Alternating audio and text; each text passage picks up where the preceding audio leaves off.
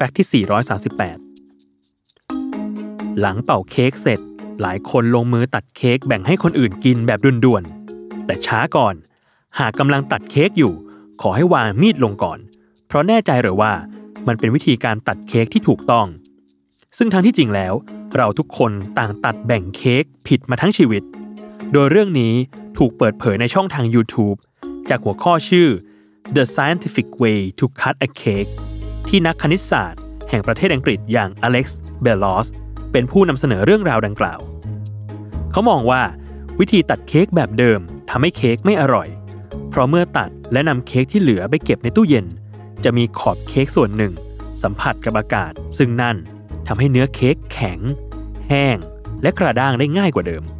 แต่ตัวเขากลับค้นพบวิธีตัดเค้กแบบใหม่ที่ค้นพบโดยนักวิทยาศาสตร์มานานกว่า100 ปีนั่นคือการตัดเค้กตามงานวิจัยของฟรานซิสแกลตันนักวิทยาศาสตร์ชาวอังกฤษลูกพี่ลูกน้องของชาร์ลส์โรเบิร์ตดาร์วินที่ตีพิมพ์ผลงานลงในวารสาร Nature เมื่อวันที่20ธันวาคมคริสตศักราช1906ระบุว่าวิธีการตัดเค้กทรงกลมที่ถูกต้องตามหลักวิทยาศาสตร์